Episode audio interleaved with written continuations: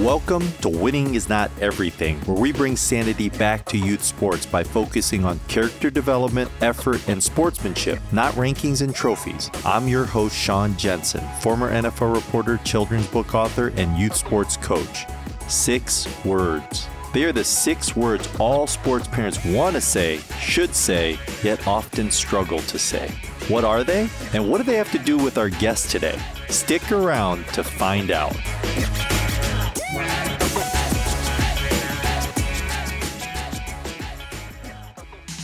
TeamSnap is the presenting sponsor of the Winning is Not Everything podcast. TeamSnap is connecting the world of youth sports by providing solutions for coaches, administrators, and brands. TeamSnap for Teams offers coaches and team managers a top tier youth sports management app to help you focus less on team management and more on coaching while TeamSnap for Business gives administrators the most complete youth sports management platform to run their clubs. And for brands looking to make noise in the youth sports marketing space, TeamSnap for Brands can help marketers reach parents on the field, at home, or on the go. Download the TeamSnap app in your mobile app store or visit teamsnap.com/winning for more information.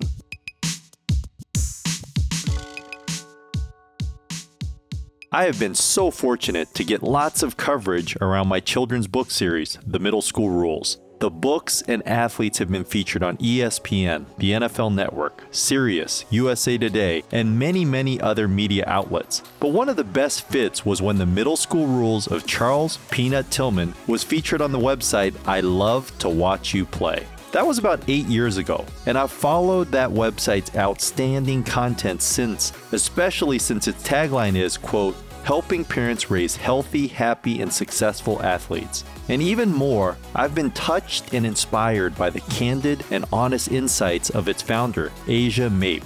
One of her most popular columns is titled My Daughter Quit Sports, and this is what youth sports parents need to know. We'll discuss that and much more, but for now, in part one of our conversation with Asia Mape, we're going to really get into her childhood and how fundamental sports were for her. Let's get to it.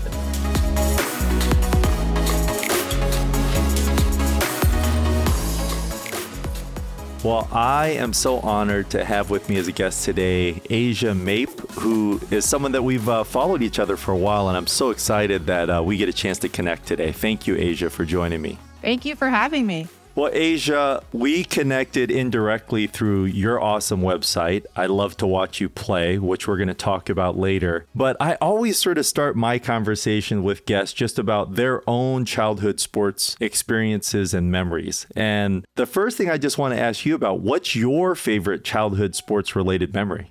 Well, if I had to pick one memory, it would be winning the state championship in basketball in Virginia. That would definitely be um, the best and tell me about that. Like, I guess we could backtrack a little bit, but I know one of the things that uh, we have a little bit in common is the fact that you were born in Detroit, Michigan, which is where my wife was born, and uh, spent some time there before she moved with her mother to California. Tell me a little bit before we get into that state championship highlight, just about your background and where you grew up and, and where you moved. Yeah, so that is really neat that we have that in common. I, I was born in Detroit and, you know, raised there. My mom was a single mom on welfare and tried to figure it out. And, you know, I really found that sports for me, and, you know, I kind of read a little bit about you as well, Sean, and know some of your story. And, you know, it was a great distraction I'd go outside and run around the streets with my brothers and play every sport they were playing. I really looked up to them and kind of wanted to, you know, compete with them and stay on the same level with them. And, you know, I would head out, even as I got older, I would go to the pickup courts and just play. I think, you know, I was trying to get away from, I don't know, whatever was like not so great at home. And it was a, mm-hmm. it was just a great distraction. And, um, yeah, I really fell in love with basketball. I played everything, but, you know, you can see old home videos and, you kind of hear the ball bouncing in the background. You'll see me walk through. I always, always had a basketball in my hands. You know, it's also when you start playing something, you fall in love with it and you're good at it, it gives you this return, right? So I felt confident when I played and I had success and it opened a lot of doors for me. And so sports for me from a very young age were just a really positive thing. I do kind of recall my oldest brother was already in college. He was at the University of Chicago and he came back to watch one of my high school games, I think. And he hadn't really seen me play. And I really credit him with teaching me a lot about sports. He was kind of like my dad and he would show me things and, and uh, work with me a little bit. And I remember after that game, he came up to me and he was like, you know what? I think you might be the best athlete in the family. Ooh. And all my brother my brothers play sports, but that was kind of a moment I was like, yes, okay. So that that's sort of what sticks out in my mind. Wow, very cool. And what had you guys moving from Michigan to Virginia? I'm so glad you asked that because sometimes when I start out and I start to tell my early sports story about my mom, I don't get to see or share full circle what happened, but my mom is incredible and she ended up putting herself through college in Detroit, working for the governor of Michigan, and then getting, we, she moved the family to Washington, D.C. because she was running his Washington, D.C. office there. Wow. So she's a real success story and, you know, my hero. And, and so that's kind of how we ended up going to Washington, D.C. area and where I was going to school in, in Virginia, Annandale, Virginia.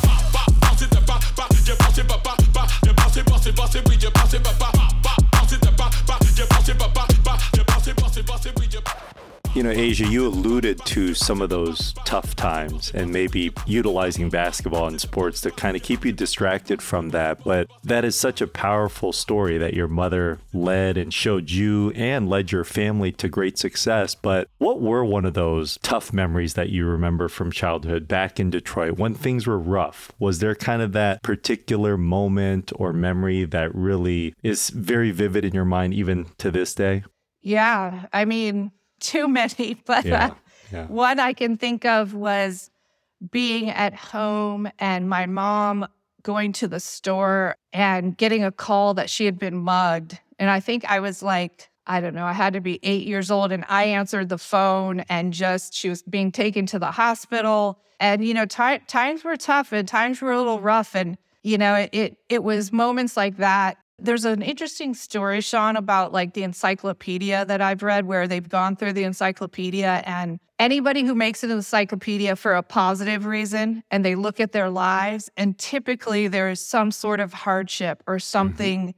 you know. And so so I look back at those days and or those times and you know, I really kind of think it made me who I am. It made me strong and a fighter and whereas it's it's sort of hard to think about now and couldn't imagine my kids going through those kinds of experiences mm-hmm. but it really does make you who you are and, and help you in a lot of ways grow. Yeah. Yeah that's so powerful asia. I really appreciate you sharing that. So your incredible mother relocates the family does so much better for herself for your family. Let's go back to virginia Tell me about that special basketball team and that amazing run that you were able to be a part of. Yeah, it was pretty awesome. And I am all smiles about that team. It was, I mean, sometimes I think it could have almost beaten my college team. Probably not, probably not. But they we were so stacked across the board. And in fact, our point guard on the team is Amanda Cromwell, who was the UCLA women's head soccer coach, and she played at UVA and played on the national team. And she just really set the pace and the tone on that team. So athletic, and the team just ran. And in fact, I was a guard on my high school team, whereas in college, I was a small forward, and I'm not that tall.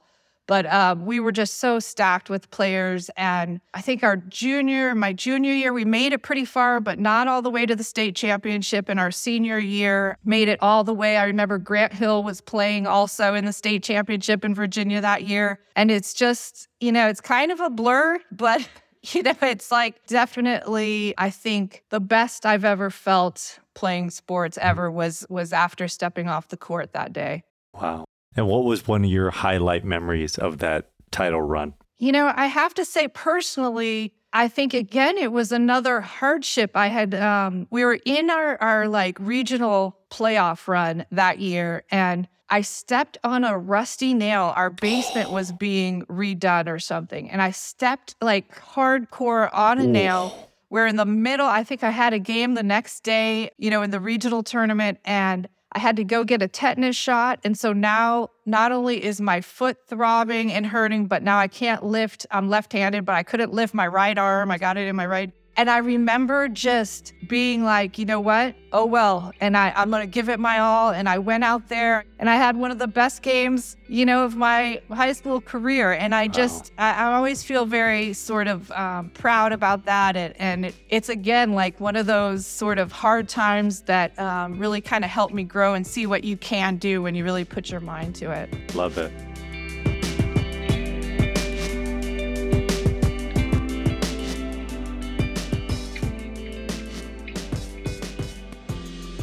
Which coach encouraged and inspired you most when you were younger?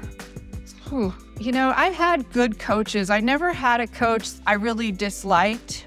You know, I played a lot of rec ball for my best friend Julie. Her brothers would coach us in rec ball, and, and I loved that time period. Um, my high school coach was great, but I, I wasn't super connected to her in any way. Like, I, I always felt like I liked her, but I wouldn't say she like was super inspiring. My college coach was really tough and hard. And I didn't really enjoy, I didn't enjoy that time period too much. I would have to go with probably either my brother, Tony, who again, I said he wasn't my actual coach on anything, but worked with me a lot. And also our assistant coach on my high school team. And I'm, I'm still in touch with her, Susan Tracy. And she was just really positive. I can just remember her. She was our soccer coach too, always being super positive and supportive. And she remains, you know, she's all over the I love to watch you play stuff still today. And, and I really have um, fond memories of her as well. That's awesome. What was the most valuable lesson you learned through a challenge or defeat growing up? I mean, I think I've talked a lot about some of the challenges, right? Um, yeah. And the lessons you learn. And I mm-hmm. think you know, this is something that's missing in a lot of, you know, our kids today with our parenting styles of really kind of trying to make everything right for them. But, you know, it, all those things that I went through, and I think you just re- realize that you're going to be okay and that you can do it. So it's like, I'm never really operating from a point of, I'm never going to figure this out. It's never going to work out. I'm so scared. I'm so, or anxiety. You know, it's really sort of like I have been through some really hard stuff in life, mm-hmm. as most people have.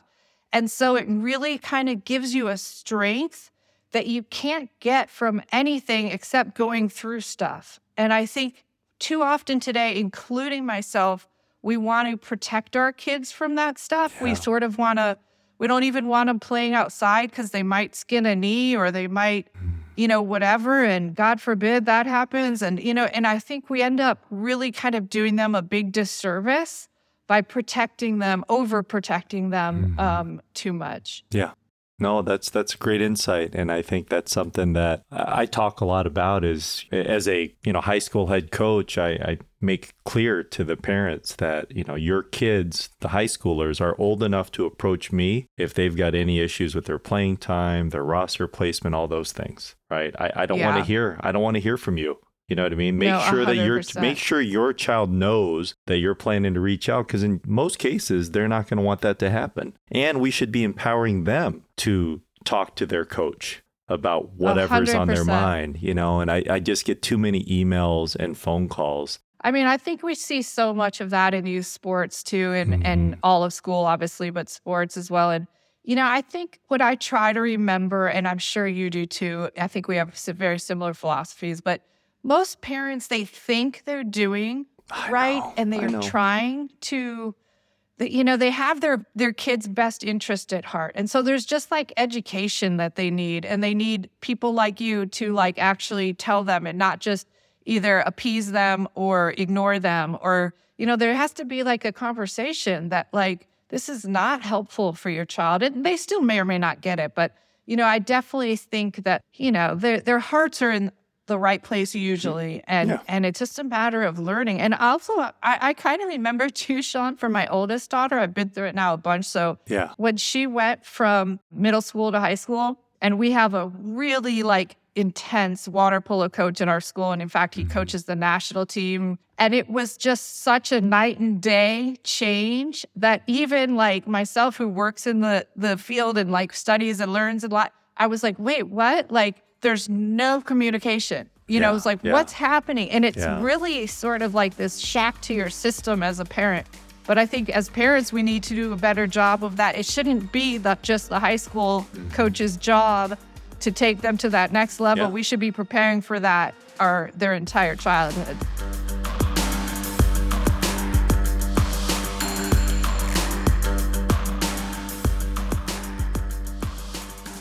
I, I tell people parenting is so humbling and so frustrating. You know, I mean, you and. I, I, I know we share some backgrounds and, and certainly not easy childhoods and, you know, have some level of success. And, and you get to that level of success because you've got some level of intelligence and mastery of something and have earned, you know, some, a reputation. And a lot of those things we obviously have control over. But being a parent, I realize like I don't have control. You know what I mean? Like these are two human beings with their own minds and their own dreams and their own right. So that's a very difficult thing. And so I, I tell people like it's it's very, very humbling. And it's made me more patient, right? It's made me Yeah. more empathetic. It's made me more gracious, right? Those were I wouldn't say those were qualities I certainly had, you know, before Right. before I was a parent. So well, it leads me to this fun question that I like to ask guests too. What's one thing you would tell your 8, 12, and 16 year old self? I guess my eight year old self, whew, I guess I would have to go along the lines of, you know, it's going to be all right, right? Like Mm-hmm. life was a little crazy, um, you know, that everything will be okay. And wow, those are tough questions, Sean. I don't know. Let me let me think about this a little. My 12, I mean, I feel like I could almost have the same the same Yeah. thing.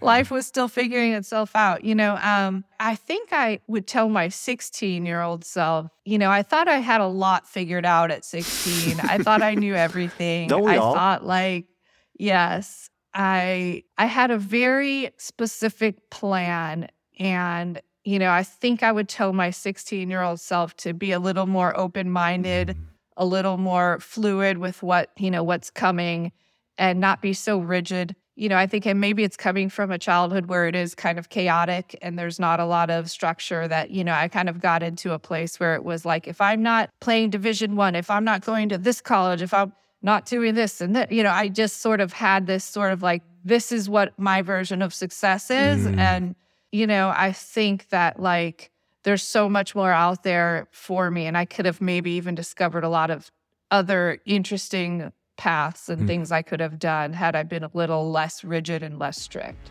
Yeah.